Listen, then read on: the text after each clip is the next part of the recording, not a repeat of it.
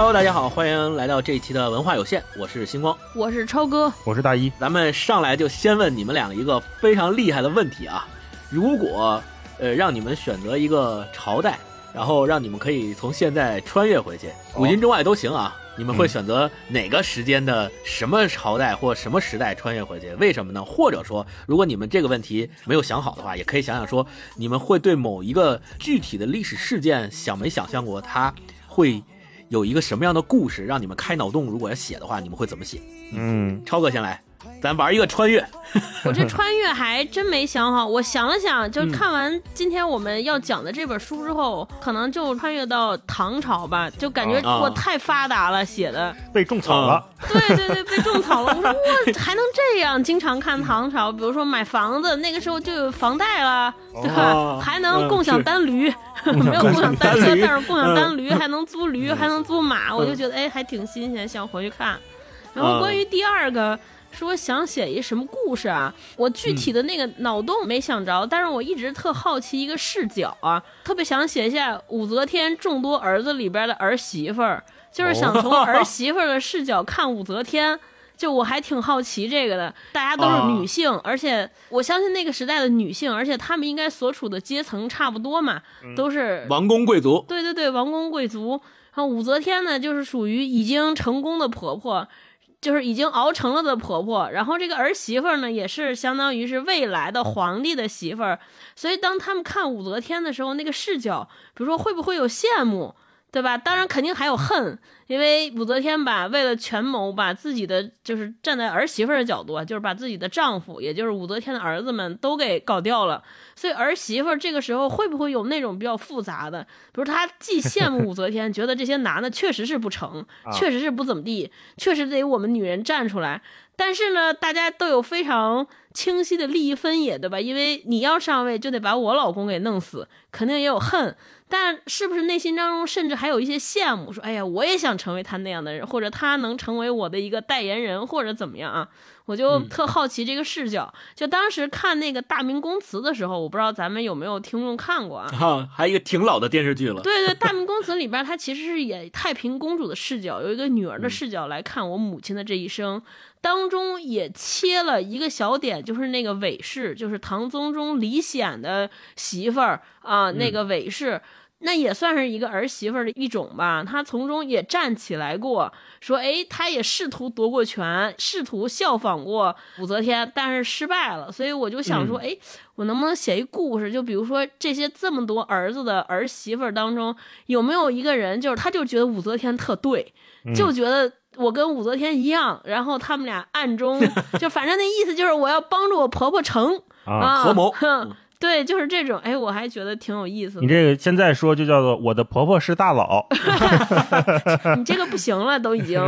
我最近不是一直在给一个网文文学平台当顾问，我看了一下他们那卖的网文，真的已经超越了什么七个哥哥团宠我，哦，八个舅舅爱上我，就这反正都是这种，你那一个都不已经不行，那是咱们这个年代看的，现在人都得看八个九个的。超哥，这是穿越回唐朝，重新编剧写。了一个叫婆媳剧，跟跟现在的这个是一样的，探讨的是这家庭婆媳关系，这就是另一个后宫《甄嬛传》。对，那老师呢？你打算穿越回古今中外哪个朝代，或者是写一个什么故事？哎，我从来没想过穿越，我觉得我回去我可能活不了两集就过不去了。不是你有知识啊？我想过这个脑洞题，脑洞题就是咱们前几天在群里面讨论的。往大了说，其实我们可以。甚至怀疑这个历史的意义是什么？历史到底存不存在？因为看了今天咱们要聊这个《长安的荔枝》这本书之后，那天咱们在群里瞎聊嘛，我觉得就聊出这个挺有意思的脑洞。如果某一天人类文明真的断代了，我看过一电视剧叫《C》，是苹果拍的，特别有意思，就是讲所有人都失明了，然后人类只剩下了一小撮，可能就是几百人或者几千人都不知道。这个世界就现在我们活的，比如说二零二二年是有工业的，甚至有核武器的，然后有这么多现代化，所有人都不知道，他们就变成了一个新的人类，远古人，跟石器时代似的，所有人就得茹毛饮血，靠冷兵器来，嗯，因为书都没有了嘛，人都看不见了嘛。但是某一天有一个人在一个盲文图书馆里面哦摸索摸索，本来他想去找点这个好烧的东西取暖的，但是摸着摸着发现这个纸啊，或者说这片干树叶子上面怎么这个。凸点奇奇怪怪的，好像它形成了某种规律，哎，他就开始哦研究这个凸点到底是怎么回事儿。每天他就背着其他的团伙里面的小伙伴啊，自己就偷偷来这个图书馆，就每天来这儿研究这个。学术研究，对，他就突然在可能某一天学会了盲文，他知道了盲文到底是什么意思。他手边没有什么其他的书，只有这么一本《长安的荔枝》以及马伯庸作品集的盲文版。这个时候，他一一捏，发现，哎，这个时间跟我们现在好像对得上啊！里面这些人，呃我虽然我都没听过，但是他写的有名有姓的，而且这里面好像这事儿都是真的，甚至他啊写的这个古代的这些，比如骑马呀、种树啊这些，好像我也能做。那他会不会认为这就是某种天书，呃，上帝啊的启示？神奇，对，神启了，就说我我这是不是遇到了一个至尊宝典？圣经，而且他也不想告诉别人，他只想自己拥有这个讲故事的能力和权利。他就每天回去给他们部落人讲一点，每天部落人讲一点。他慢慢的就成为了这个部落里面的大祭司、祭司大首领啊啊。他掌握了所有的话语权，所有人都想说：哎，那如果是这样的话，接下来的故事会怎么样呢？他可能就写出了一部圣经。嗯那这个圣经再言传，再一代一代传下来之后，它是不是就成为了新人类的历史？但是，我们作为一个叙述者，作为一个开脑洞的人，我们都知道，很荒诞，这只是来自于一个二零二二年一位八零后作家的想象，他成为了人类可能未来几千年甚至上万年的历史的源头。嗯，我就想开这么一脑洞，应该还挺好玩的。嗯，这听起来还挺荒诞的，成了一个实际上是一个虚构的文学作品，最后被后世的人类吧，后古代，对，变成了一个历史真实的历史来看，并且还嗯从中衍生出了新的文化，这个还挺有意思的。嗯嗯，如果是我的话，我通常会想这个古今中外，我会穿越回哪个时代？我跟超哥的答案差不多。我第一选择是回宋朝，第二选择是回唐朝。为啥呢哦？是因为宋朝其实现在我们都知道吧，对历史有研究的、有学过的。呃，都清楚，宋朝其实是对这个知识分子和对这个士大夫阶层是最宽容的一个朝代，就嗯通常不会随便滥杀无辜，而且宋朝呢也不会穷兵黩武，呃，本身军事力量也不行，然后也不爱跟人打，然后当时的经济社会发展也都还可以。国弱民强，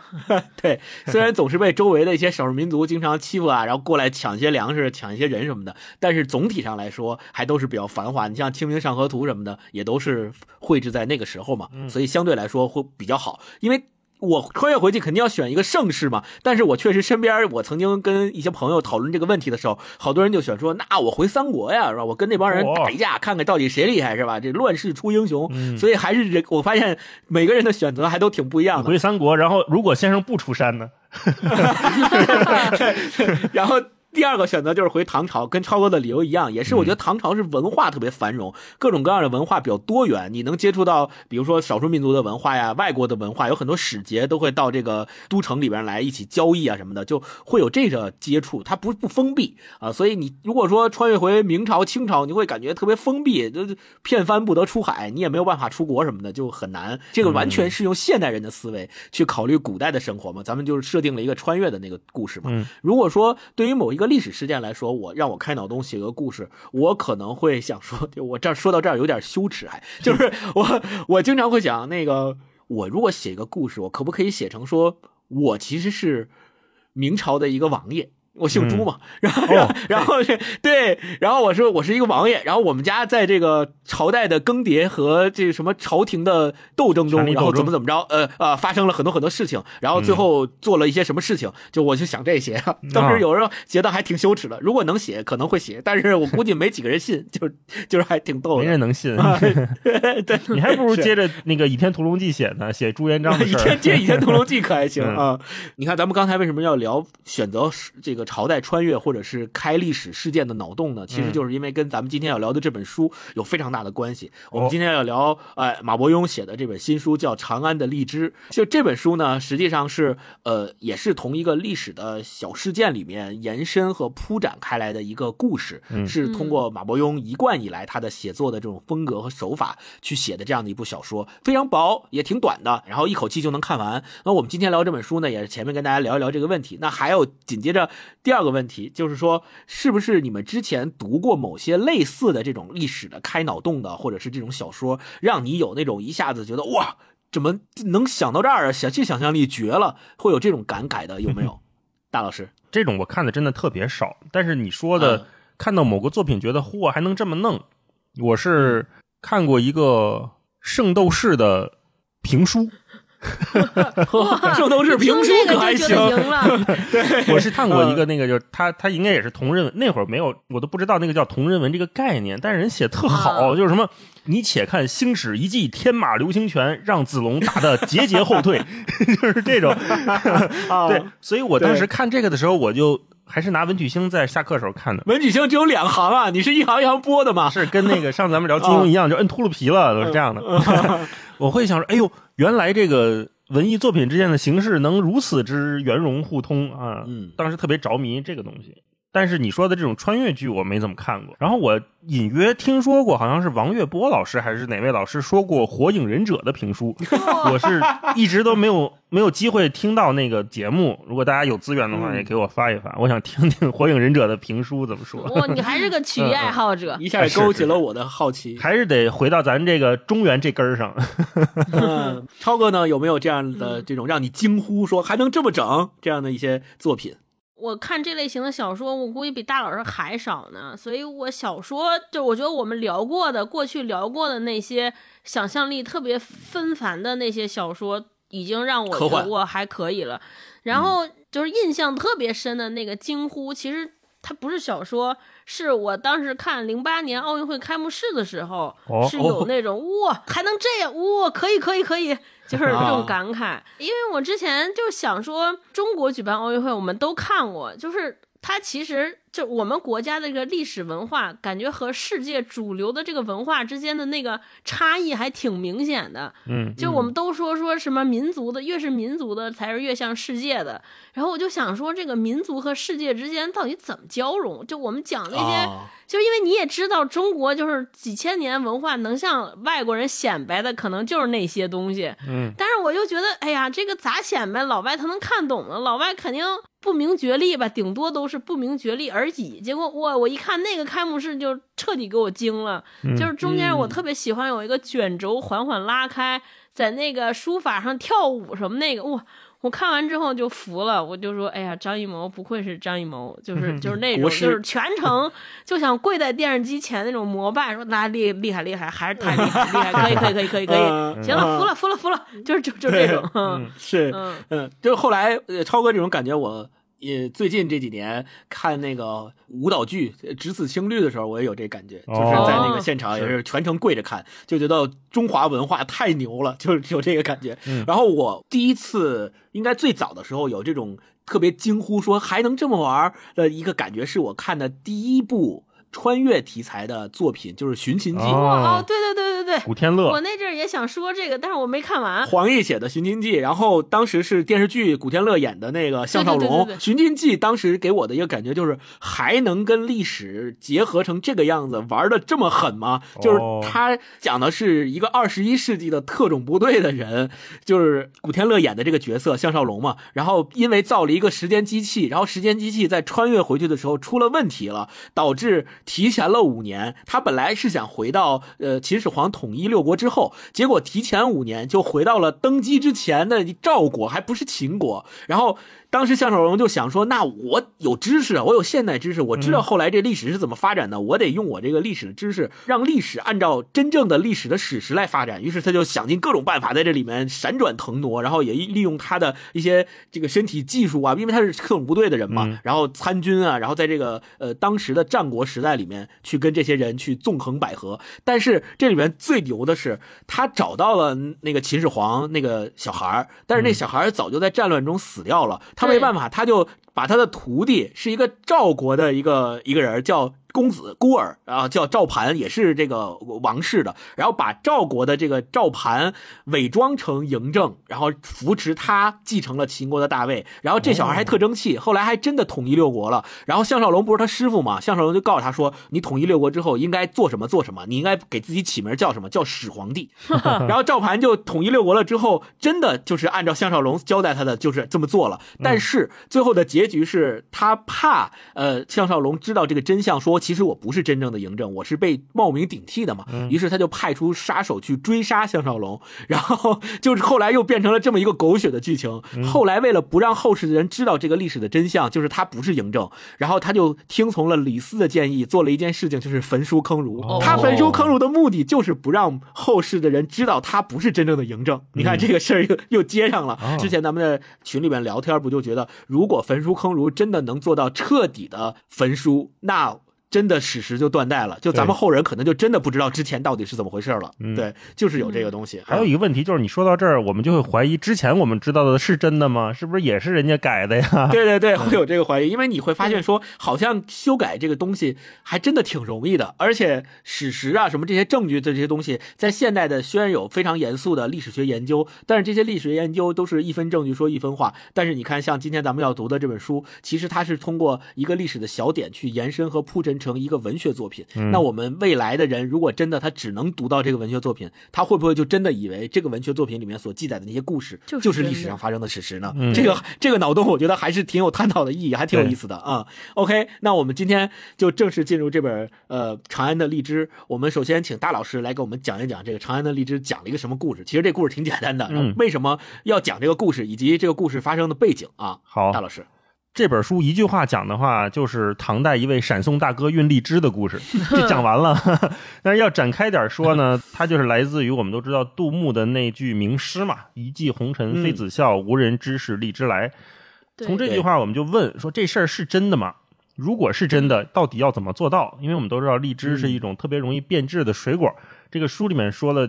呃，有这个规律嘛？荔枝一日色变，两日香变，三日味变，那基本就没法吃了。好，那么从岭南到长安一共五千多里路，首先冰块在岭南那个地方是放不住的啊，在北方栽种荔枝又是不可行的，最快当时就是骑马运。那如果真的让杨贵妃同志在六月初一生日那天吃上新鲜的荔枝，到底要怎么做才行？这是一个大前提。然后在这个前提下提出了一个问题，然后接下来我觉得这本书它精彩的不光是。我们看在数学上哈特别好的这个李善德同志怎么规划路线，就是这个快递小哥主人公李善德怎么规划路线。更重要的是，我看很多朋友也都说这个就是当代社畜打工人的真实写照。超哥刚才说的，感觉看了一职场小说。他这个职场在哪儿呢？是为什么来做这个活然后这个活选谁来做啊？这个活是你自己争取的，还是被安排的，还是被陷害的？这个所有职场打工人都有可能类似的时刻，对吧？然后他会遇到什么样的困难？结果还没完，就是如果做成了会怎么样？做成了不一定就是好事儿，有的时候。然后那做不成又会怎么样？做不成肯定就是杀头的大罪。然后那这其中还涉及到了官员之间的层层勾结，然后一个部门里的勾心斗角，然后不同职能部门之间的相互踢皮球、互相推诿等等等等一系列的写照。所以它不光是解了一道数学题那么简单，更重要的就是。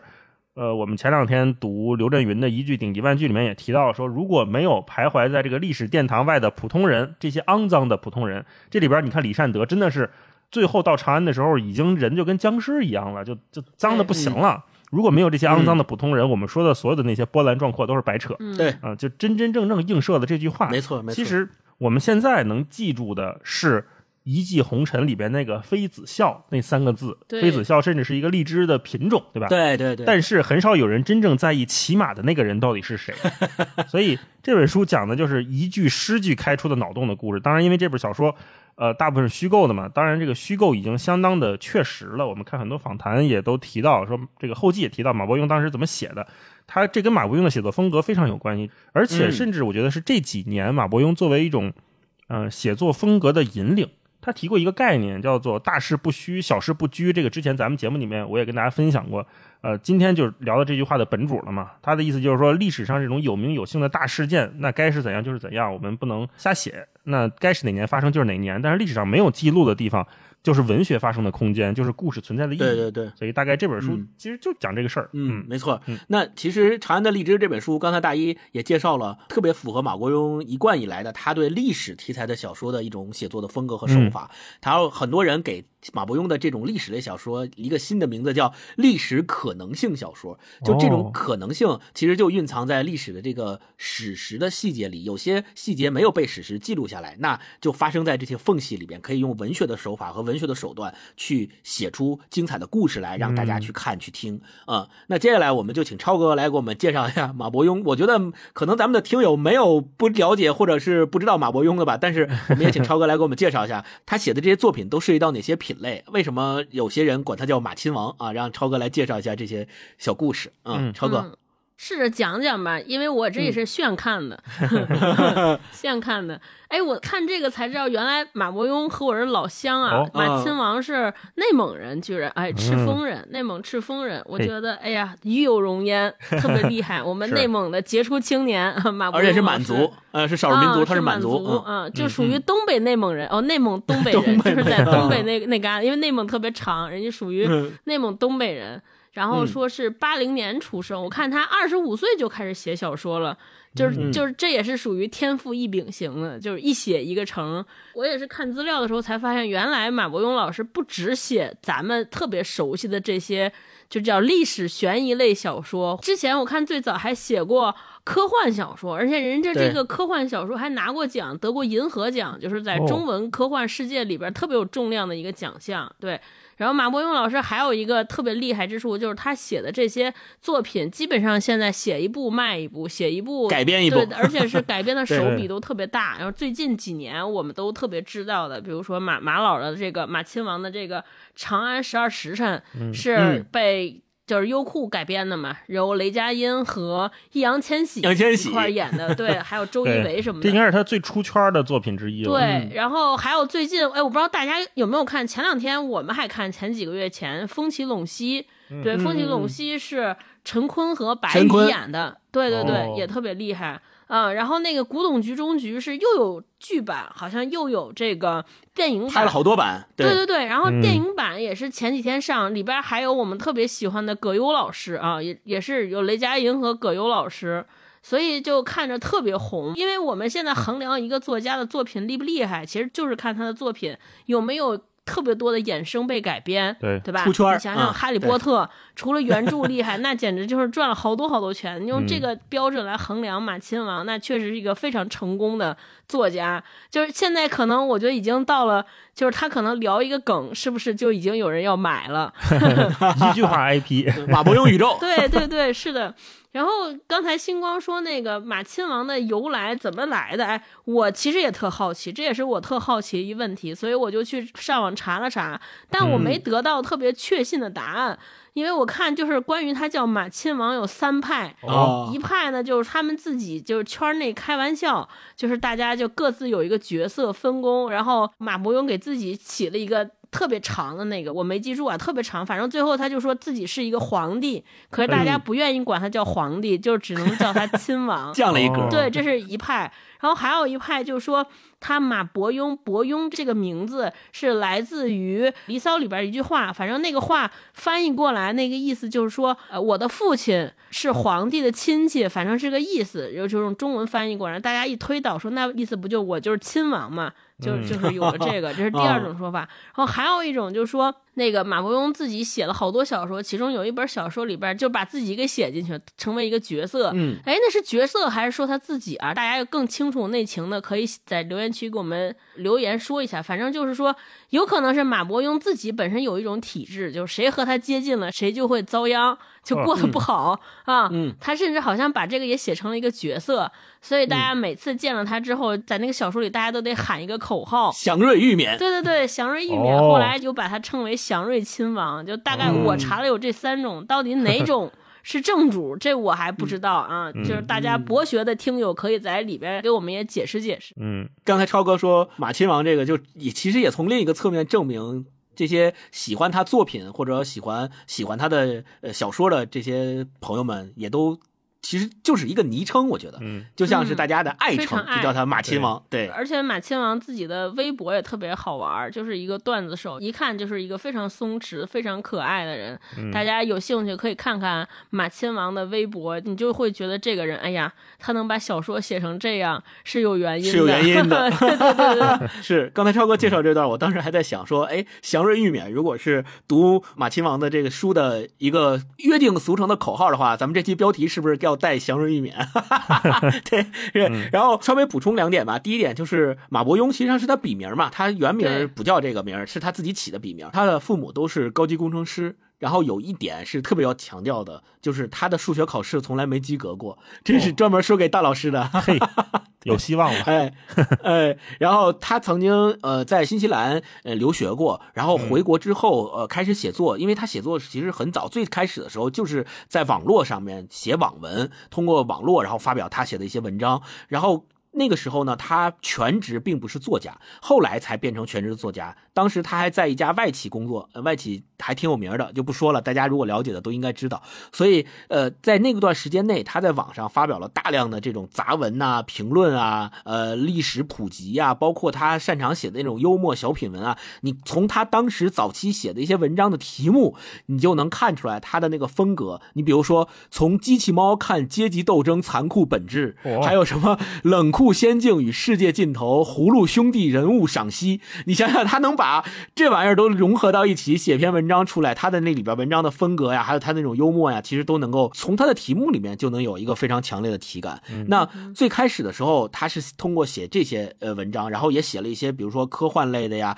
奇幻类的呀，包括比如说写《古董局中局》的时候，他写的就是古董行业的那些事情嘛。后来从《长安十二时辰》之后，他的这个呃视角吧，或者说他的关注点就渐渐转向了咱们现在所看到的这种历史小说的一个范畴和脉络里边。通常都是从一个史料或者史籍里面去看了一个史实，然后他发现这个史实写的可能还不够丰富，或者说从他一个作者的角度来看，他觉得能从这一点去生发出更多的精彩的故事和引人入胜的情节，所以他就从这一点开始去钻进去，然后开始写，把他一个小点写成一个庞大的故事，一个构造，然后。呈现在大家面前，包括《长安十二时辰》，包括《两京十五日》，包括我们今天读的《长安的荔枝》，其实都是这样的一个写作的风格啊。超哥跟大老师，你们两个除了《长安的荔枝》之外，还看没看过他之前的，比如说作品啊，或者是他的作品改编的一些电视剧什么的？我完全没有，这是我第一次。嗯，超哥呢？我是原著读过《长安十二时辰》，后来又嗯看了《长安十二时辰》的电视剧版啊。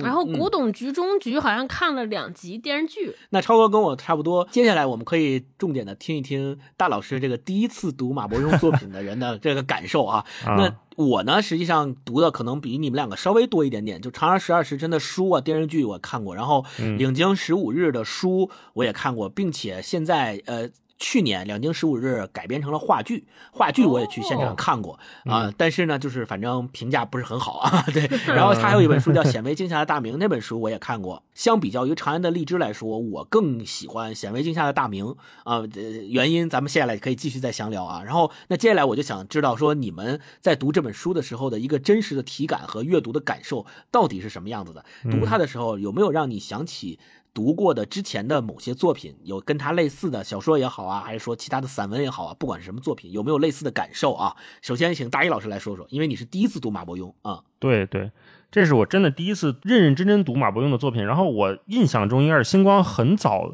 我感觉就十年以前就开始读马伯庸，那会儿就跟我说过嗯，但是我就一直没看，因为。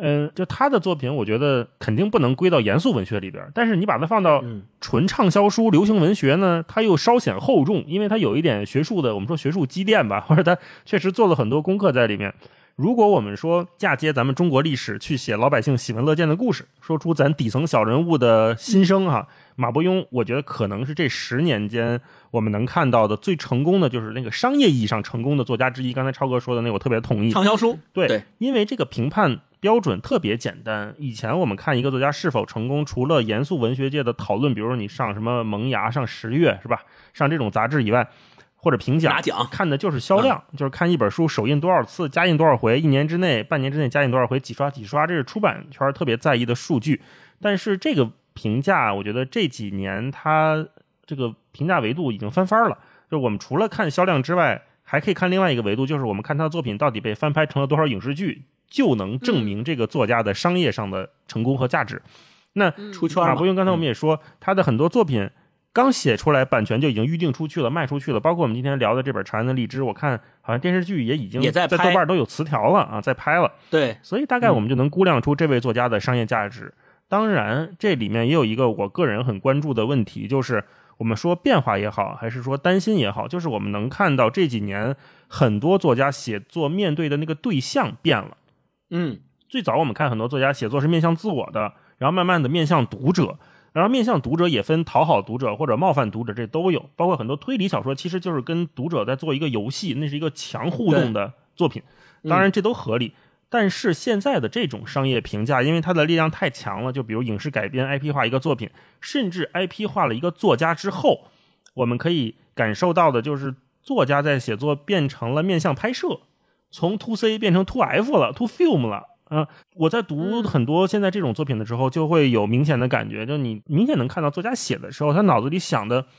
不一定是用文学去表达、去构建一个世界，而是他不自觉的进入了一个我用文字尽量给你写清楚，如果你接下来要翻拍我的书，你可以怎么拍？啊他甚至写了一个一二三四，写了一个非常严丝合缝的东西出来。这个我觉得嗯，他如果作为我个人比较偏好的那种文学的话，跟我的偏好是有差异的。然后你说这是嗯遗憾也好，说是变化也好，其实它已经成为了一个正在发生的事情。我觉得倒不一定要去评判它的好坏。当然，嗯话说回来，刚说这个嫁接历史，写咱们老百姓喜闻乐见的故事，我们甚至可以对比到另外一位，当年很多人瞧不上，如今我们称之为可以说伟大的畅销书作家，那就是金庸老爷子，对吧？嗯嗯，金庸老爷子当年也是用新媒体写作呀，对吧？报刊连载嘛，对对对对，就是现在什么晋江或者公众号嘛，在那上写嘛。嗯当时出来的时候，也有很多人瞧不上，很多严肃文学觉得你这不就是打打杀杀嘛，对吧？当然，现在很多人对金庸还是这样的看法，这也没有问题，完全没问题。我觉得，如果不评论文学成就的高低哈，比如说金庸那十四部大部头，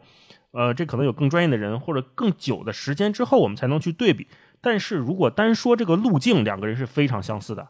你看，对。都是在新媒体上写故事，写的也大部分都是小人物的挣扎和成长，然后故事嗯。被读者们大受欢迎，继而再翻拍成影视剧，由当时那个嗯。时代最红的明星出演，小说又被嗯。不断的改编、被二创，是吧？你看现在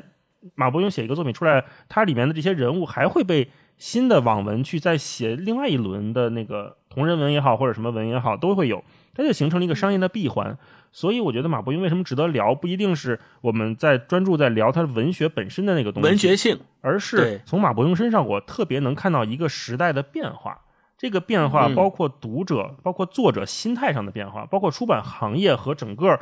呃影视圈的变化，包括围绕一个 IP、一个文化 IP 整个工业的变化，都在他这个人身上，我们可以延展出来讨论。所以他可以聊的面向非常丰富。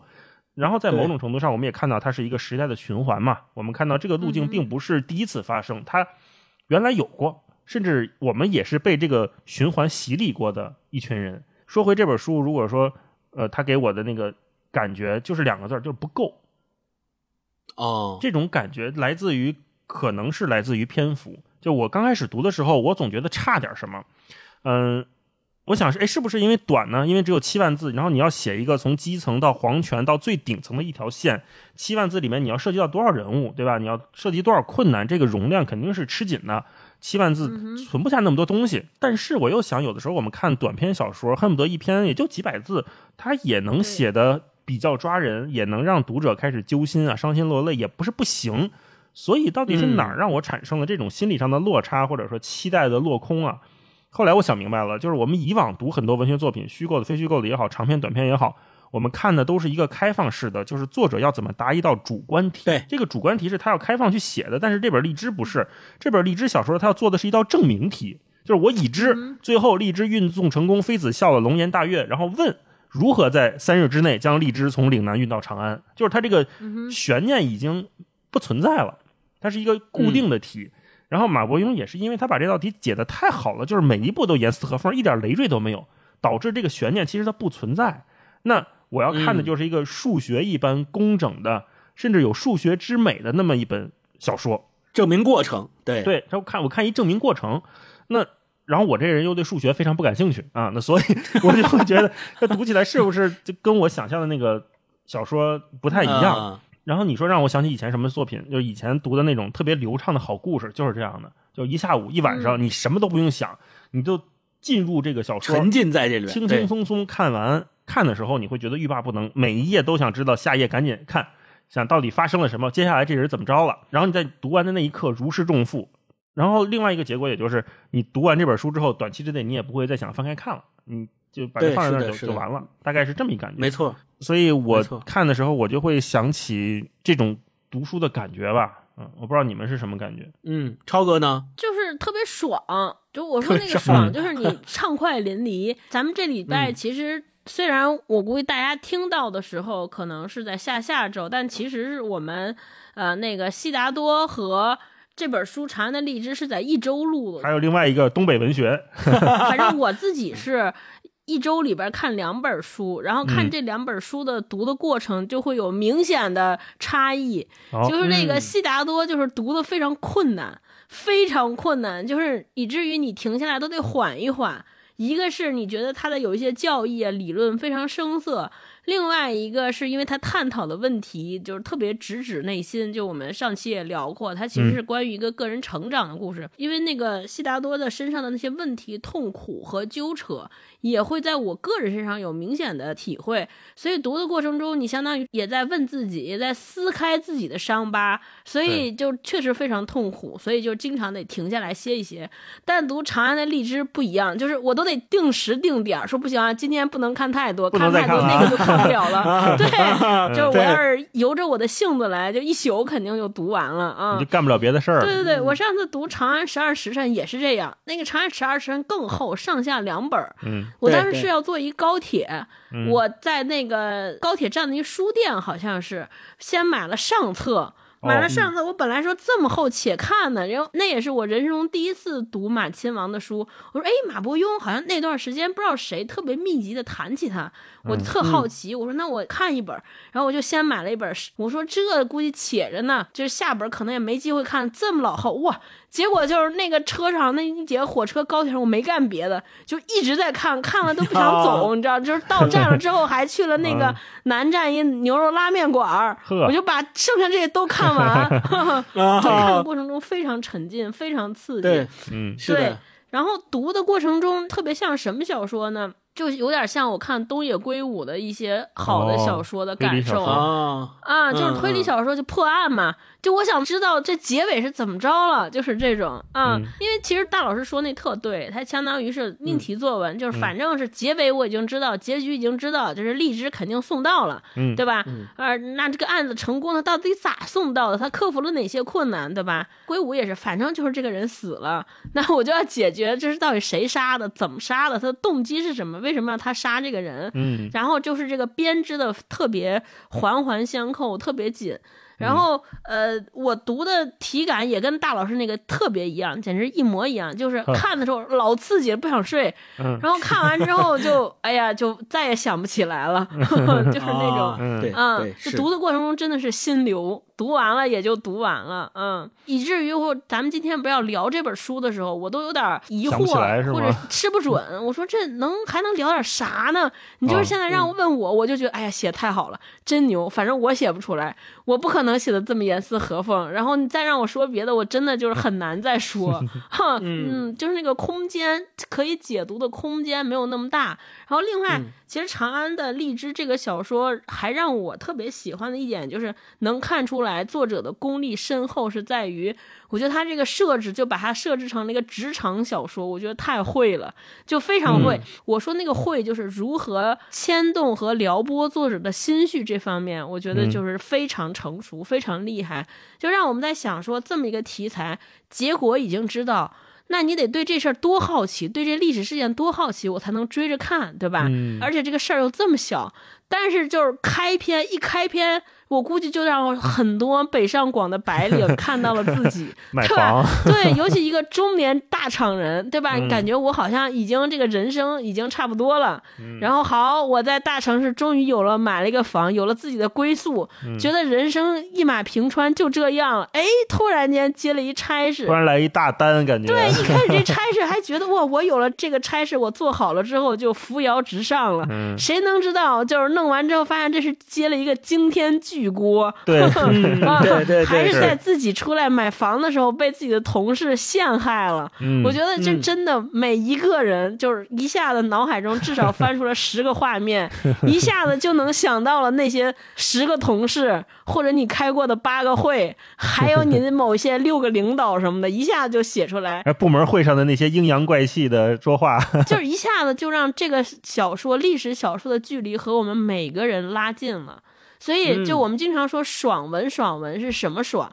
一个是我觉得读的过程中很流畅，不会咱们看像悉达多有很多横生枝节，你看完之后别人问你看了个啥呀，你不知道，哼，对吧？就是这种很爽，阅读过程很爽。还有一个爽就是你能够把自己和那个主角的命运完全投射和代入和捆绑，然后通过看主角如何升级打怪、攻克难关、打死那些、干掉那些讨厌的人，然后走上人生巅峰，你自己也觉得哇。因为我和他共情了嘛，他就是我的现实中的我的代言人，那他牛了，我就觉得我也跟着他，我释放了、宣泄了，我也就是现实生活当中达不到，我在跟着这个小说里边的主人公的剧情，我也牛了一把子。嗯我觉得是这种爽。所以亲王这个，你像历史题材，而且它非常严肃的历史题材，做到这一点跟主人公命运的那个完全投射，其实挺难的，对吧？嗯买荔枝这个事儿在现代社会太简单了，我们下个单就能送到了，还用十一天，我十一分钟都能收到，对吧？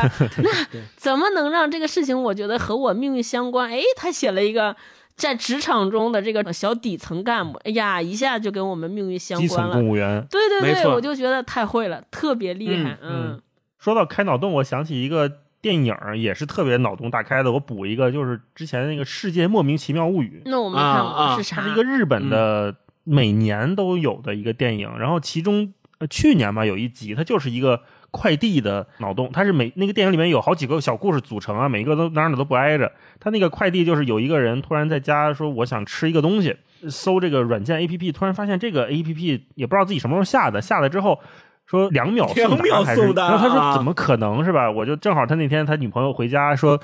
呃我这回家累了一天了，你也不知道做饭，你也不记得给我点个餐什么的。女朋友有点生气，他说：“哎，这个两秒送达，我来一个那个芝士汉堡。”点完之后，哦，一二滴答，他们家那个门铃就响了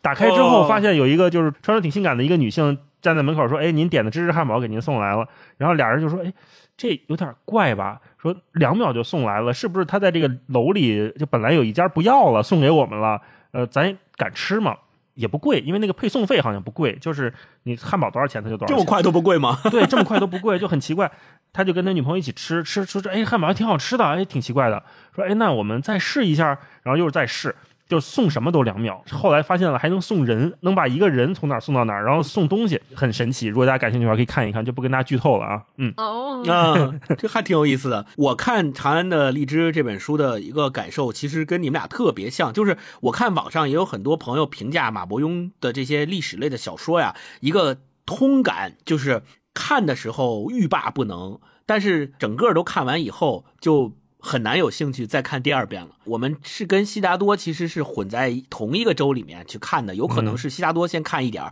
然后再回来看长安的荔枝看一点儿。你会发现长安的荔枝明显的它的进度的速度要比悉达多快很多。而且也都是一百来页的书，对吧？呃，这个还多一点，这还有两百来页呢。其次，你看悉达多的时候，你会发现你有些话和有些章节你要反复的看，你是主动的、积极的，你你要让自己去反复的看。但是长安的荔枝，你读完这一遍之后，你就没有这个心情了，你就不会想说，哎，我再看一遍，你就。没找不到这个原动力，你为什么要去再看一遍？你已经了解到了它整个的剧情的安排，你已经从看的过程当中体会到了这种爽快，体会到了这种酣畅淋漓，就没必要再看第二次了。你第二次看，你不会再体会到酣畅淋漓的感觉，因为你第一次已经都用完了，就是这个事儿。但是这个跟金庸的小说又不太一样。你看哎，我们看金庸的小说，我们看过一遍以后，觉得哇，真爽，真酣畅淋漓。但是隔一段时间，你还想再拿出来再看一遍，你还是依然会有这种酣畅淋漓的感觉。我所以我觉得这一点好像还不太一样。我现在还没有办法特别好的回答他们两个的差异到底在哪。我有一个啊问题，就这个跟，因为我只看过马伯庸老师这部作品嘛，就是你说的这个，即使是长篇，它读起来也是这种感觉吗？我一直以为可能是篇幅所限，还是说这他的写作风格？不不，长篇也是这种感觉。哦因为他的故事的安排和情节的这种跌宕起伏的安排结构的构成，实际上本质上都是一样的，只是《长安的荔枝》它篇幅短，《长安这十二时辰》分上下两部，篇幅长，但是长短它的篇幅并不是决定它情节没有这种本质上的差异。对，都是会里边设置很多人物，在这个人物的交往的过程当中，互相认识的过程当中，有些人是敌人，有些人是同路人，然后发生了各种各样的情节，在情节铺陈的过程当中，都是这样的感觉，没有区别啊。嗯超哥，哎，就回答大老师这个问题啊，他不是因为篇幅短，就是我们为什么会有这种感受呢？我援引一个我的一个做编辑的朋友他的一个观点啊，这这不是我原生的观，他他就说，因为他之前是在豆瓣儿文学、豆瓣儿阅读，就是编那种班语啊，就是这种比较严肃类的文学内容小说的。然后他现在呢，就是开始负责一些，比如说像悬疑类的呀，这种类型性的，或者说比如说特别接近于快消类的这种小说。网文像的东西，然后我就问过他，我说你觉得这两类内容有什么不同？他说他读起来他就老觉得网文类的这种小说，他觉得里边那个人物就特别像工具人，就人物是为剧情服务。我有点不太理解，我说哎，你这为什么说工具人？到底什么叫工具人？他说，比如说我们一开始读的那些就是严肃文学里边的小说。他的人是你会发现你很难用一句话来概括的，就是他是那个人物非常复杂，人是有复杂性的。对对对，就是你说他是好人坏人，张三李四王五，你其实有点说不清楚嗯啊。但是像这种网文类型的这种小说，包括今天我们读《长安的荔枝》，你会发现这个人物他不叫扁平，就是他那个截面是。就有点像个三角形或者五棱锥，反正就是特规规整整的。就我们之前读那种小说，可能人是个椭圆形，反正你你就很难描述清楚。然后这个你看看《长安的荔枝》里边这个主人公，哎，他好像在某一个时间点变成了一个人。一开始他是个小人物，冤特别冤种，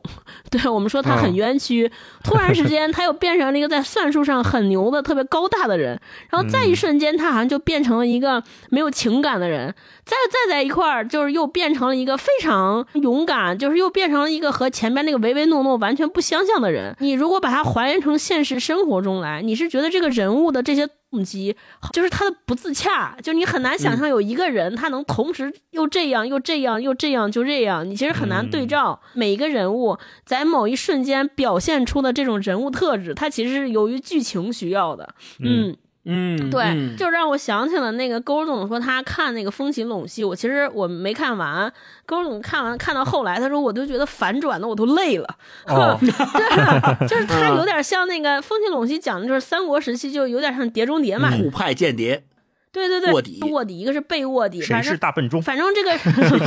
原来我是大笨钟。对 对对，呃 有点像《无间道》，就三国里边的《无间道》，啊然后这个人物就随时反转，你就是反转，他就没有什么道理。反正你就觉得说不行了，这得反转了，要不然这个剧情就掉下来了，不下去了，节奏嗯掉下来了，大家就看不进去了，必须得反转。大家一看，哇，还有这个，我再看下一集，就是这种哦特别明显。这个也可能是为什么我们读完这个没有什么有想看的可能，就是哎没看懂他怎么就这个了，就回去再看一遍。但你说把这本书合上再去看，说玩味这个人物啊，他能给生活什么启示啊？我觉得就还挺难的。嗯嗯，嗯，它特别适合我们在放松的时候看。对对对你想放松，看一好故事，你就看吧，嗯，肯定看的特别开心就。是它提供的价值是什么？我觉得一定不是文学价值，它它可能更多的是情绪价值，就是娱乐价值。陪伴，对对对，嗯情绪价值，看完的特别好，嗯嗯，对，然后那咱说到这儿了，咱们就继续来深入的再往下聊一层，就是你们觉得在这本书里面哪些东西、哪些部分是这本书的加分项，和哪些部分你们觉得是做的可能不太足的，或者是减分项？你们觉得，呃，如果总结这个《长安的荔枝》，你们在看的过程当中的话，哪些是加分项，哪些是减分项？加分项肯定是它的设定啊，它的设定真的太牛了，就它是随手拈来的设定。就我看完这个《长安的荔枝》解完这道证明题之后，我就觉得马伯庸没有他不能写的，啊，嗯对，是，就万事万物都能成为选题，这是我觉得他特别了不起的地方，因为他也在很多演讲里面说过嘛，就是他对想象力的这个看法，就他认为想象力是一种训练，训练而得的，这可能我们后面再聊，这是我很佩服他的部分，而且他能把一个东西发散的。那么的有理有据，因为我们平时老说开脑洞，开脑洞你就瞎想就行，老以为是瞎想就拍脑门子就行，但是他不是的，他会真的做非常详尽的功课，这些人怎么说话，然后有哪些部门，当时的技术手段是什么，他在这一条地图上面要怎么跑，又经过哪些驿站，如果经过河会怎么样，然后经过河如果用河流会怎么样，然后这个植物的变化是怎么样的，冰为什么在岭南不能用，他会把这些嗯条件用的特别的完美，没有更好的解题方法了。我觉得如果再让一个人来写，我从岭南运荔枝运到长安，不会有人再能写这个选题，就他把这个选题写尽了。嗯这是他特别棒的地方。然后，如果说他的就是我不太适应的地方，是他写作的语言吧。我可能期待的是另外一种风格，或者我喜欢的另外一种风格。在这本书里面，我能看到很多，就像我前面讲的，你明显感觉到他是画面先行的，甚至是视频先行的。他脑子里面自己已经拍出来了这个故事，这剧本儿。对，然后他用这个写作、写故事、写文学的手法，再把这个东西摘出复述一遍，他脑子里的那个意象太丰富了，而且因为这本书他又写的非常快，呃，据说十一天就写完了嘛，十一天写七万字，他写太快了，我觉得他有的时候就是笔已经停不住了，他必须赶紧把这东西一泻千里给它弄出来，所以嗯。在整个小说里面，我看到的有些画面的描写反而会让我有点出戏。它不是纯文字来描写，或者是不是我们习惯那种方式来构建的世界，它有很多的细节描述，很多的画面，很多的你说这个人的衣服上面的雕纹，呃，走线啊、这个花儿的变化，然后长安盛景，他写的那个就像一个长镜头一样在写一个东西，那些东西也是细节，但是它不是来自于文本的细节，它是来自于视频的细节。嗯，这是我的看法。没错，你看在那个《长安十二时辰》里面，他就因为写了这个两很多吃食嘛，什么水盆羊肉、水火晶柿子，然后一下子就带火了这些吃食，大家就会发现说，哦，原来古代的时候唐朝人是吃这个，这柿子是插个管在上面吸，那叫火晶柿子，然后水盆羊肉是那么做的，一个大盆，然后里头羊肉怎么做的，是用水来煮，就他们会想象说，马伯庸他通过自己的想象也好，还是加工也好，在史料的基础上去。扩写他想写的故事的时候，他在这里面会加入很多，或者我们评价一个电视剧叫服化道非常精致，或者叫服化道非常真实。那其实马伯庸他在这个小说里面体现出来的这个功力，也是他尽量的会把服化道，尽量的会把贴近史实的部分做得很扎实。这个我觉得是他的一个优点。那我个人认为他的减分项呢，跟大老师差不多，就是呃人物啊，嗯，我不太相信他那里面的人物的这个。呈现出来的这些立面，或者哦换句话说，就是我觉得他的角色是比较脸谱化的。就比如说，他现在情节里面需要一个女性角色，这个女性角色可能是独立的，可能是有点懦弱的，可能是需要别人帮助的，或者是她是一个王公贵族里面出来的富家大小姐，然后在这个故事情节里经历了很多困难，最终成长为了一个呃对这个事情有了新的认识的一个这样的角色。OK，嗯那我觉得就是他把这个角色写出来。安插任何一个女性角色进来都可以，不一定非得是她。换句话说，就我们知道说，哎，金庸写了一个《鹿鼎记》，《鹿鼎记》里面有一个主角叫韦小宝，他娶了七个老婆，这七个老婆各有各的特色，各有各的这个面相，各有各的经历，各有各的性格。那我们大家都知道说，一说阿珂就知道是谁，一说双儿就知道他是什么性格，一说郡主就知道是什么。但是你说马伯庸的书里面也有这么多的人物，但你说这个人。叫什么？我甚至于可能看完他的小说，沉浸过了之后，再反过头来想说，哎，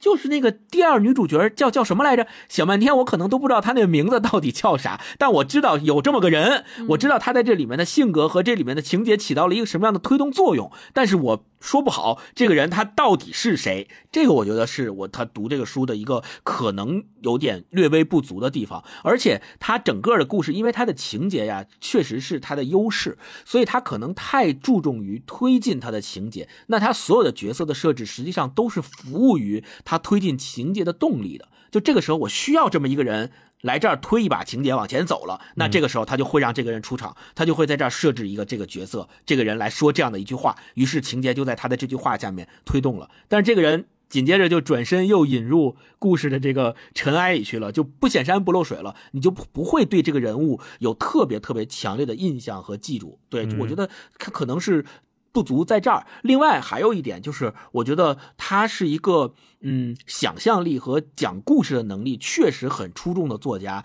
首先，他能够从历史的细节里面去发掘和铺陈出这么宏大的情节跌宕起伏的故事，就首先能够足以说明这一点。但是，同样的，就是呃，他本身让人回味的，能够让人反复回味的段落和情节，以至于对白呀、人物形象呀，就非常的少。或者我们讲可能就没有，我们可能只能记住那个。故事情节里面的主角，或者我觉得他立面不足的一点就在于，呃，这个可能是我们接下来第三趴可以再详细的去探讨的部分，就是所谓的历史小说写作的现代性，就是我们我们用现代人的角度去看我们历史里面的这些人物，我们去演绎他们，我们去塑造他们的时候，我们到底是这个度应该怎么去把握？我觉得接下来第三盘我们可以再聊一聊。那呃，超哥，超哥对这个问题有什么想说的吗？加分我前面说了，就我特别喜欢的点就是他。把它写成了一个特别相关的职场小说，让我和我们每个人都相关，有共鸣。让一个历史书、历史故事和普通现代年轻人有共鸣，我觉得能做到这样还是挺厉害的。嗯，你要说我在这个书里边不满足的地方在于哪儿呢？我觉得它就像一个产品，然后作家就像是一个产品经理。我喜欢他的地方呢，是他作为产品经理非常有用户视角，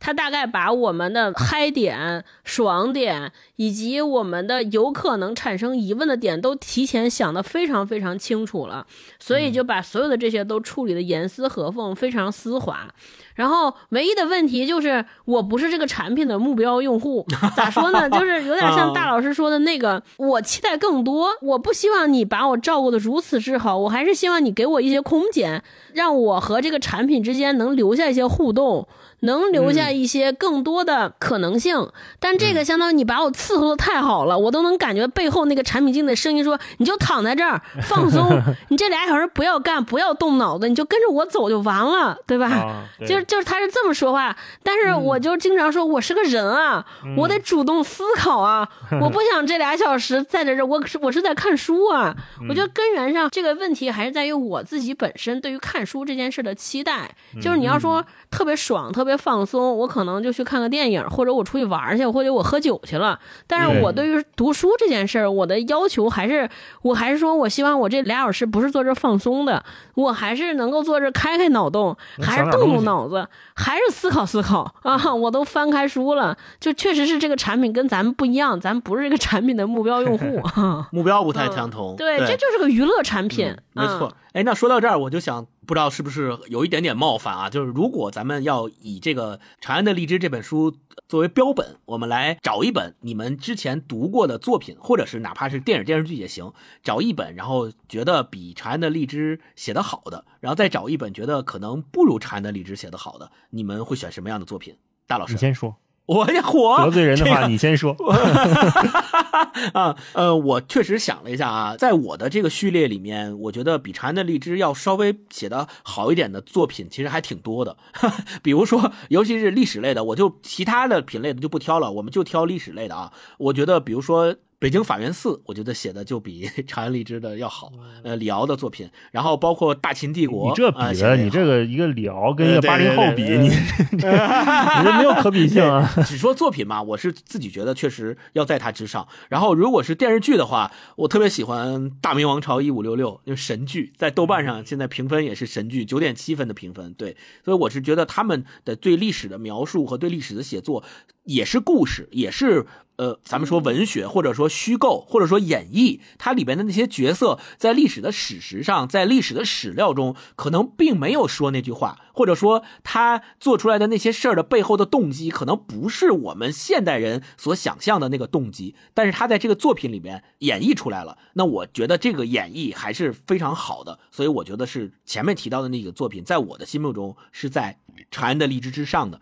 那在《长安的荔枝》之下的，其实也是一部非常畅销书的，前几年特别有名的一部作品，叫《明朝那些事儿》。就哦 我自己是觉得明朝那些事儿写的不如长安的荔枝，因为虽然明朝那些事儿也是一个大部头的作品，十本的那个书组成的一个全集，但是我是觉得当年明月老师他写明朝那些事儿的时候，他是按照更加偏向于。传播向的那个写作方式去写的，或者说他用的那些参考资料和底本啊，是让你能够非常明显和清晰的看出来你的参考资料和底本是什么，然后你是把那个参考资料和底本用我们现代人更能够理解的方式去翻译了一遍，然后从中加入了一些你自己的理解写出来的。纯我个人的看法，我觉得。更像是公众号的写作方式，比如我今天读了《史记》里面的一篇文章，什么什么列传，什么什么什么什么记，然后我把它用现代的大白话写出来，嗯然后其中写了我的一些看法和我的观点，然后把它写成了一篇公众号的文章，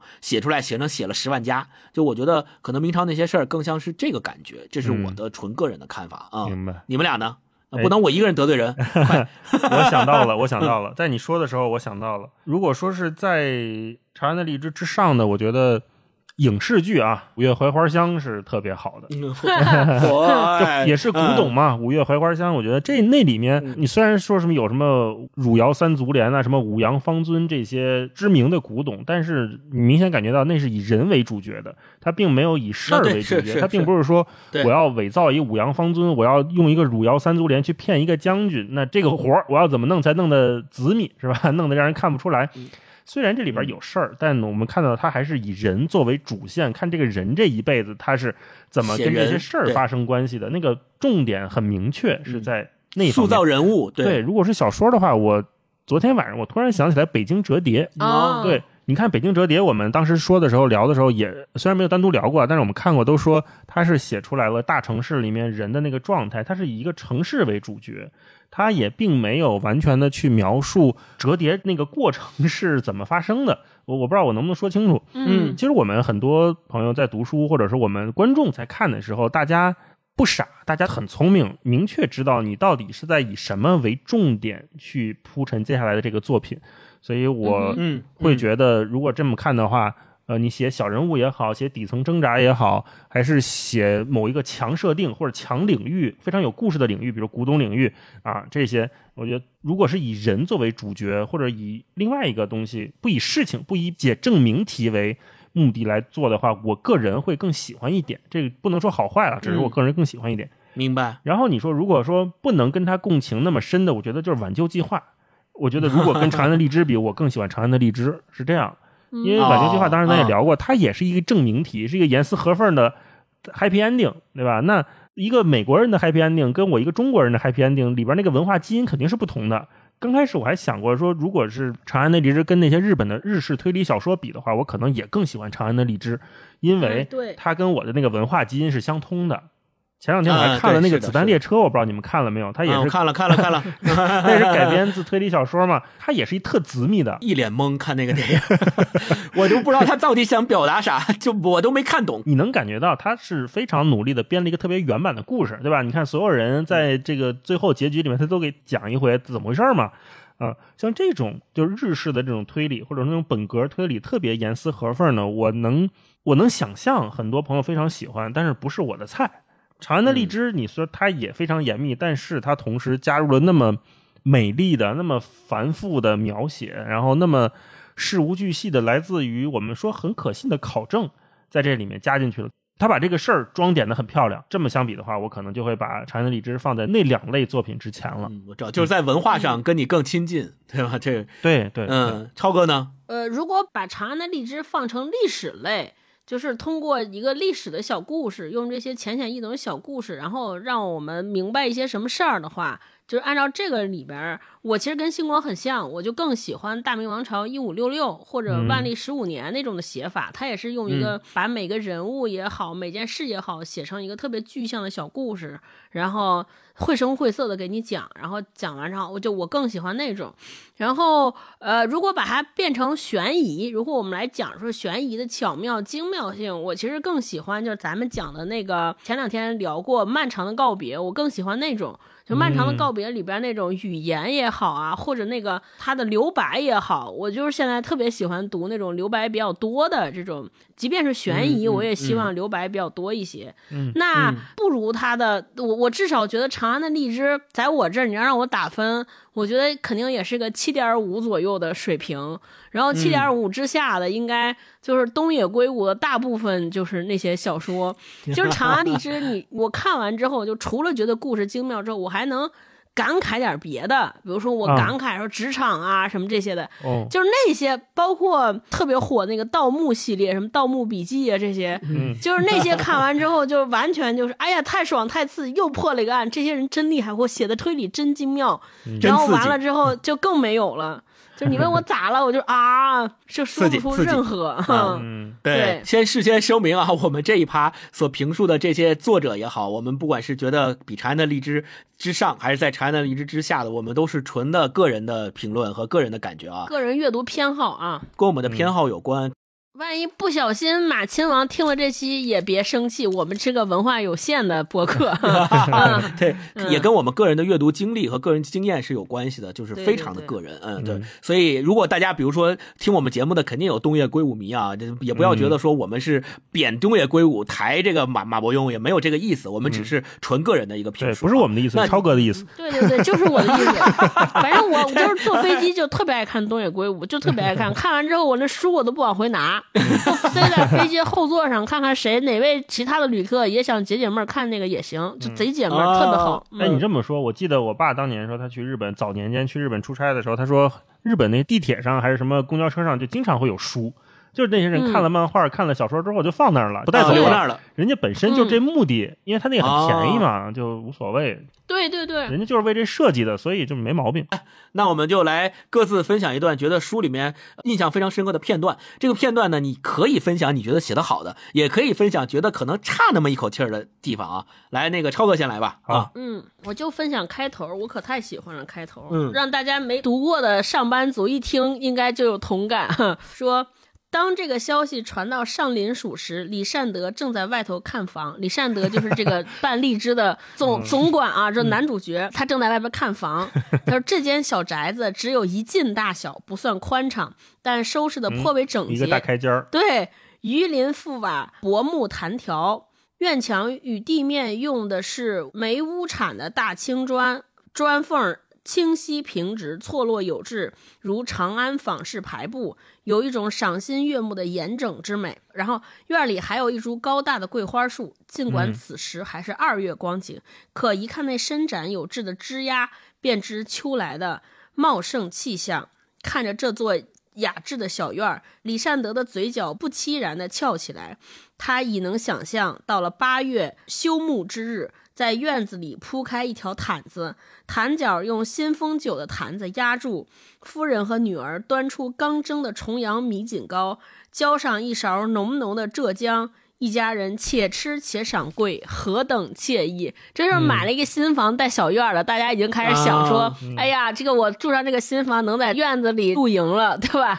这是铺的毯子，吃的什么，还赏桂花儿，然后就开始和那个中介啊，这时候中介说和中介砍价，说嗯能不能再便宜点儿？他侧头对陪同的牙人说：“牙人就是中介啊。”牙人陪笑道：“李监事，这可是天宝四载的宅子，十年房龄，三百贯已是良心之极。房主若不是急着回乡，五百贯都未必舍得卖。可这里实在太偏了，我每天走去皇城上职，得小半个时辰。平康坊倒是离皇城近，要不咱们去那儿看看？牙人皮笑肉不笑。李善德登时泄了气，那是京城一等一的地段，他做梦都没敢梦到过。他又在院子里转了几圈，心态慢慢调整过来。这座宅子在长安城的南边，朱雀门街西四街角的归义坊内，确实很偏僻。可他也有一桩好处，永安渠恰好在隔壁坊内，向北流去。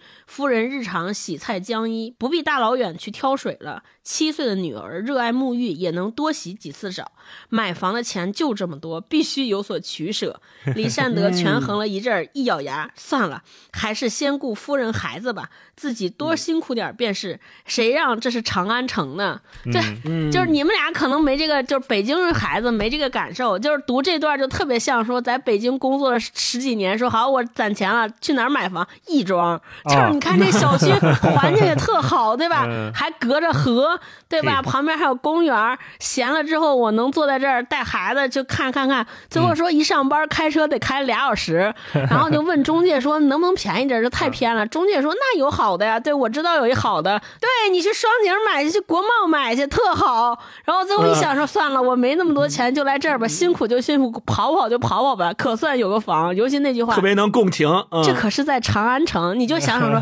这可是在北京，这可是在上海，对吧？一模一样，我就觉得哇，写的可真好。哼 对，是的，就很能共情。大老师来来一段，嗯，好，我来一段这个环境描写特别好的，这就是为什么我说看这个能让我就是文化基因这个深层开始 DNA 共振的啊。他这个嗯写的是贵妃生日当天啊，六月初一，贵妃诞辰当日辰时，一骑朝着长安城东侧的春明门疾驰而去，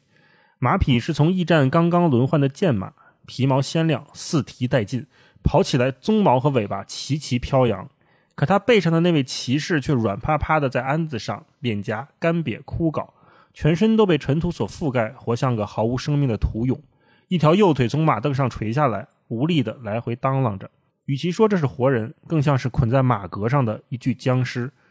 在过去的七日中，李善德完全没有休息。他从骨头缝里榨出的最后几丝精力，把从江陵到蓝田的水陆驿站摸排了一遍。今日子时，他连续越过韩公驿、青泥驿、蓝田驿和灞桥驿，先后换了五匹马，最终抵达了长安城东。马匹快要接近春明门时，李善德勉强撑开糊满眼屎的双眼。短短数日，他的头发已然全白了，活像一捧散乱的颓雪。根根银丝映出来的是远处一座前所未见的城门。只见那敌楼四角早早挂上了泥沙，寸寸挽着绢花，向八个方向连缀着层层彩旗。城门正上方用细藤和边框吊下来的猪品牡丹，兼以十种杂蕊，眼花缭乱，将城门装点得如仙窟一般。不只是春明门，全城所有的城门、城内所有的坊市都是这般装点，为了庆祝贵妃诞辰。整个长安城变成了一片花卉的海洋，要的正是一个万花攒集、千蕊齐放、相互冲霄、芳华永继及绚烂之能事。城门上是如此，可以想象此时的那种花萼香灰楼该是何等的雍容华丽。嗯，这段我就感觉就是一个长镜头一直在推拉摇移啊，跟着他在走，极尽之美好。然后我们又看说他确实也写出了一个很厉害的对比，就是这边是一个僵尸捆在马上，冲向一个繁复无比的长安城，只是一个城门啊，就是这个城最边缘的地方，它已经如此的华丽了。那城里面它得美妙成什么样子？嗯，啊，那我们也都知道，所有的这种美妙底下踩着的就是这些一具具的僵尸，这一个个就脸颊枯瘪是吧？然后眼屎糊满双眼，都是由他们来建起来的。这一段我看的还是嗯觉得冲击还是蛮大的。而且这一段环境描写是跟《长安十二时辰》有一个 callback，因为这个所谓的花萼香灰楼，其实在《长安十二时辰》里面也出现过。嗯他们后来最后赏花，就是要把那个楼炸了，然后要把那个圣人给谋杀了，就是在这个楼上发生的故事。嗯对，所以电视剧里面也对这个刚才大一老师分享的这段像镜头挪移一般的这个场景拍的也是非常的好看，烟花呀、各种花儿啊、这楼的好看的、特别漂亮的建筑都都拍下来了，也是特别好。嗯，嗯那我来分享一段吧，就是我这一段就是可能我觉得有点。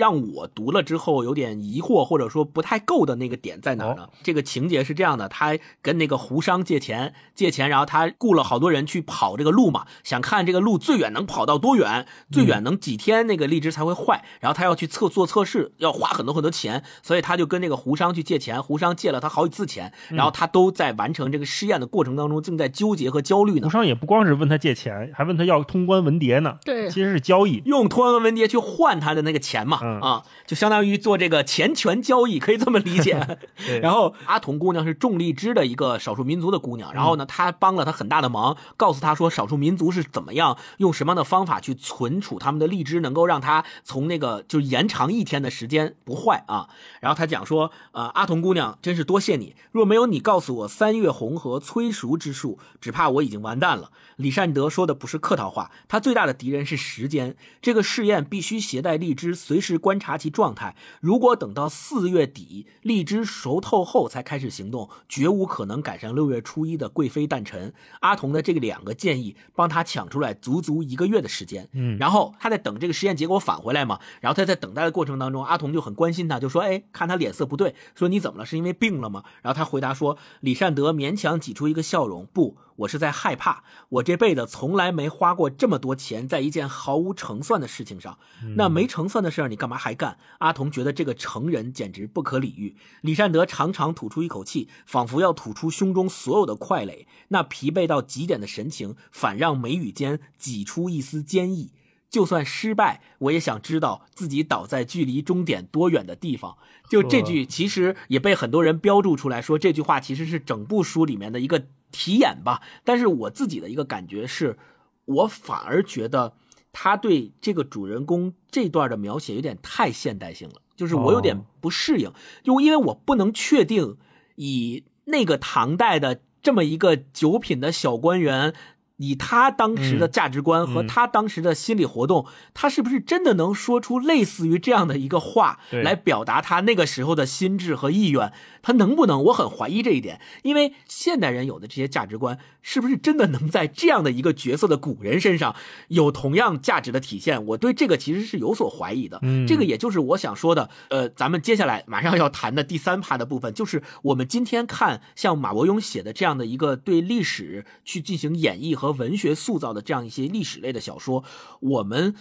去怎么样去对待这种现代性在这个历史小说里面的植入，或者说它这个度，我们觉得应该怎么样把握是最好的？你们可以去就是。在你们的心里面，因为咱们前面也说过了，对一些历史小说，哪些历史小说或历史的作品，你们觉得特别好，或者你们觉得他写得好，编剧编得好，然后他的这个演绎演绎的好，那我们就想探讨的是说，这样的一种历史类的小说或作品的品类，该怎么样去评价它的优劣，或者说在你们的心目当中，一个好的历史类作品是什么样子？就是我们现代人的这种想象力，它究竟是有没有一个边界？它的边界是超过这个边界，可能它就过了；然后在这个边界之内，可能它是 OK 的。就是对想象力的这个部分，你们的理解是什么样子的？我就特别想聊聊这个啊、大老师。刚才星光说这问题的时候，我一直在想，如果我们拿郭靖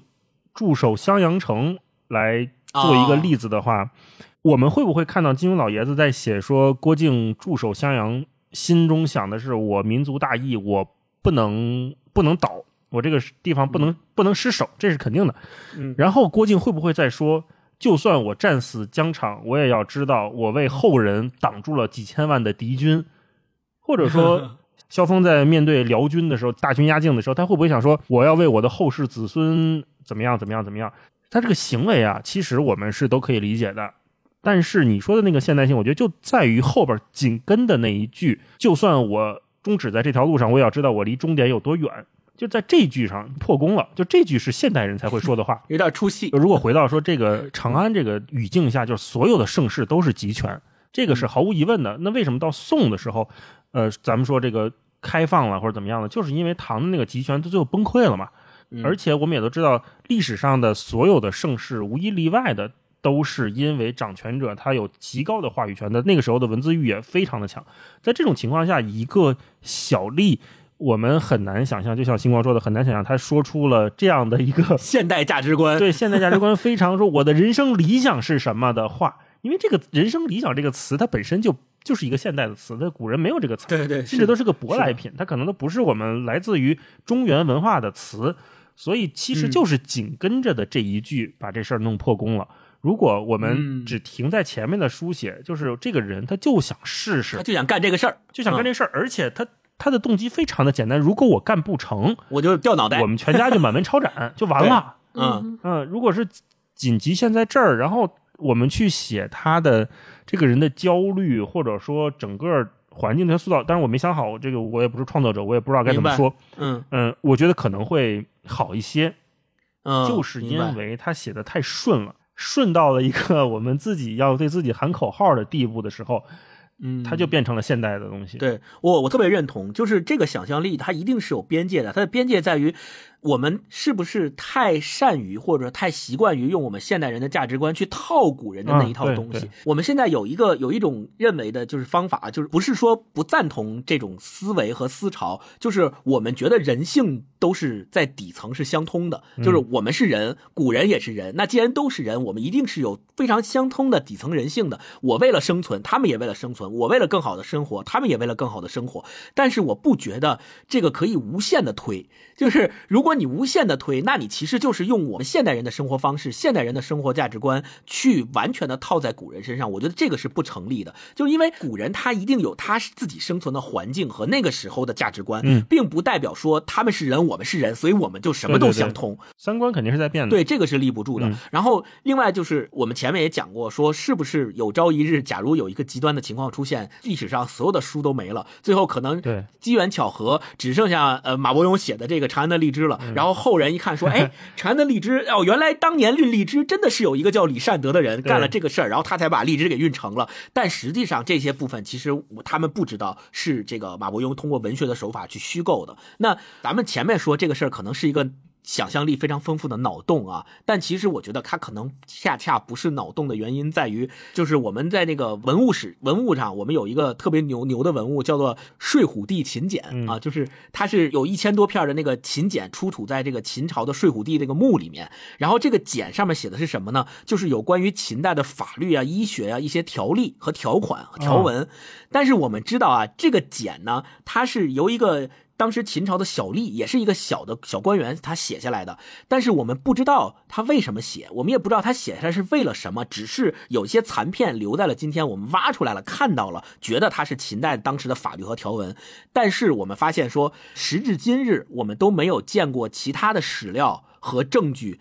有完整的秦代法典。我们所现在见到的所有的法律条文，都仅仅是睡虎地出土的这一千多条秦简上面记载的这些东西。嗯那是不是说未来真的会有一天，也跟这个睡虎地秦简一样？马伯庸的书也成了最后唯一那个 法律条文，没有其他证据可以证明对跟他相反的东西了。对，我觉得这个还是想想这个脑洞还是挺有意思的，啊都。焚书坑儒了嘛，都删光了嘛，可不就没别的了吗？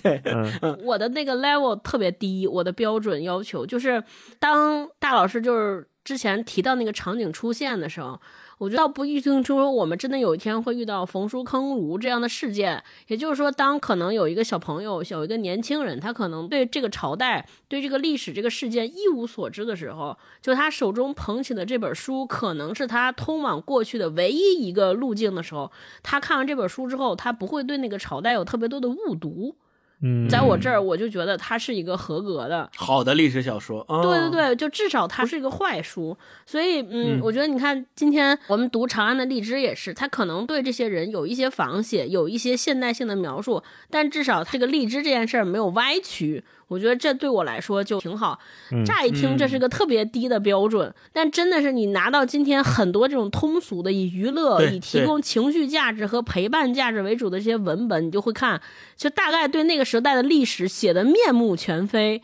我就当时看到这种时候，我就特别担心，就如果是个小朋友，他真的是看完，他是可能对历史就只看这本书，他会不会就真的真的以为以为它是史实，就是历史？我觉得这个还挺可怕的啊。呃我刚才想的，嗯你们俩说的时候，我想，如果长安的荔枝换另外一种写法啊、因为现在这个马伯庸写这本书的背景是什么呢？就是我们所有人都觉得打工人特别苦，对吧？觉得小人物在底层特别的挣扎，我们每个人都生不逢时，然后被不断的被别人使绊儿，我还要做一个每天背一个惊天大锅在身上。还要完成它。对，然后完成它，完成它还不见得好，别人还会过来跟你抢功来，甚至还会弄弄死你。对对对，嗯如果啊，我们把这一套换一个环境，刚才我们说在长安，在盛唐那会儿一个集权统治下，虽然盛唐开放，但是开放它是顶层的开放，我觉得并不是一个就是老百姓思想上的开放。如果在那个时候所有人都心往一处想，劲儿往一处使，每一个部门 其实 在那个时候都是紧密连接的。盛唐其实是一个极其高效的管理系统，甚至比我们就现在这种硅谷的管理模式都先进，有没有可能？哎，也有可能。那个长安时辰里面不是还有大数据呢吗？对吧？啊，对，如果我们把这套现象完全反转，每个人在一个特别对自己工作充满意义，我觉得我如果能把这荔枝从岭南送到长安，我这一辈子做成一件这一件事儿，值了，我值了。对值了我，然后而且对于我们家来说还能升官发财，然后所有人都会为我感到骄傲，所有人都为了你这个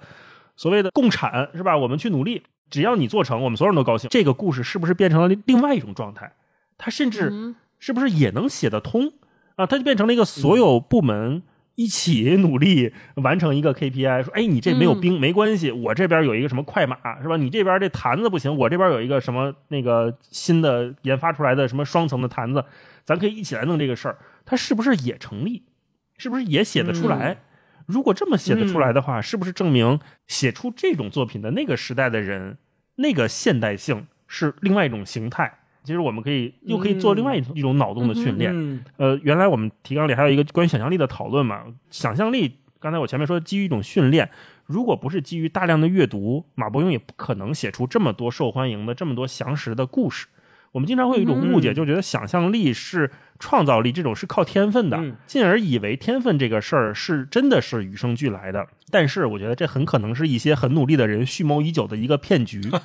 就是嗯我见过的所有大家称之为有天分做某样事的人，无一例外都是非常努力和认真的。这种努力和认真，而且他还不一定是痛苦的，这就是第二个误解，就是经常觉得，哎，努力是不是很累呀？认真是不是就是拧巴呀？但是如果真的是我们喜欢做一件事儿，就比如说星光之前说录音能录出心流来，对吧？那个所谓的努力的过程是很享受的。那说回来，想象力这个事儿，我觉得马伯庸这个作品让我想到一个事情，就是很有可能我们现在这个时代啊，就这五年、十年处于一个所有人想象力非常低谷的十年。那未来的五年、十年也许更糟糕。那这种感觉，我回想大家都会有体会。你可以想象一下，这一年或者这几年，让你觉得哇塞，这玩意儿也太新鲜了，这东西从来没见过的次数多，还是你觉得得又是这一套的次数多？啊，那肯定是后者当然，我们这个讨论是局限在文艺作品里啊。我们如果是看社会新闻，可能是反着的，这个就另说。啊，对对所以我们读长安的荔枝，我有一个明显的感觉，就是无论现实多坚硬，你总有办法给它敲出一条裂缝。这个裂痕就是我们需要的那个空间，就是我们打破那个视常规如常的时刻。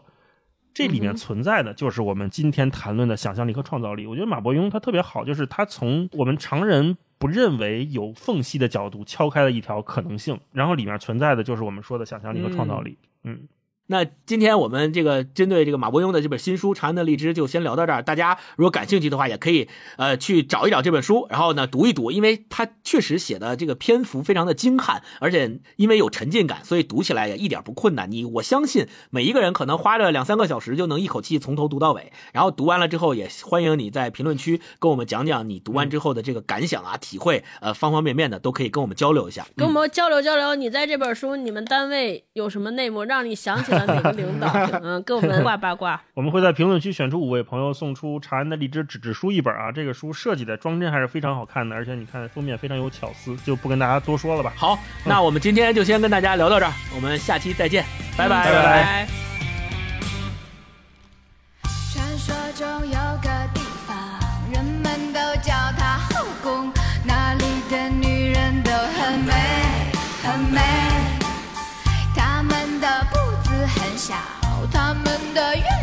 很深，因为他枕边总没人，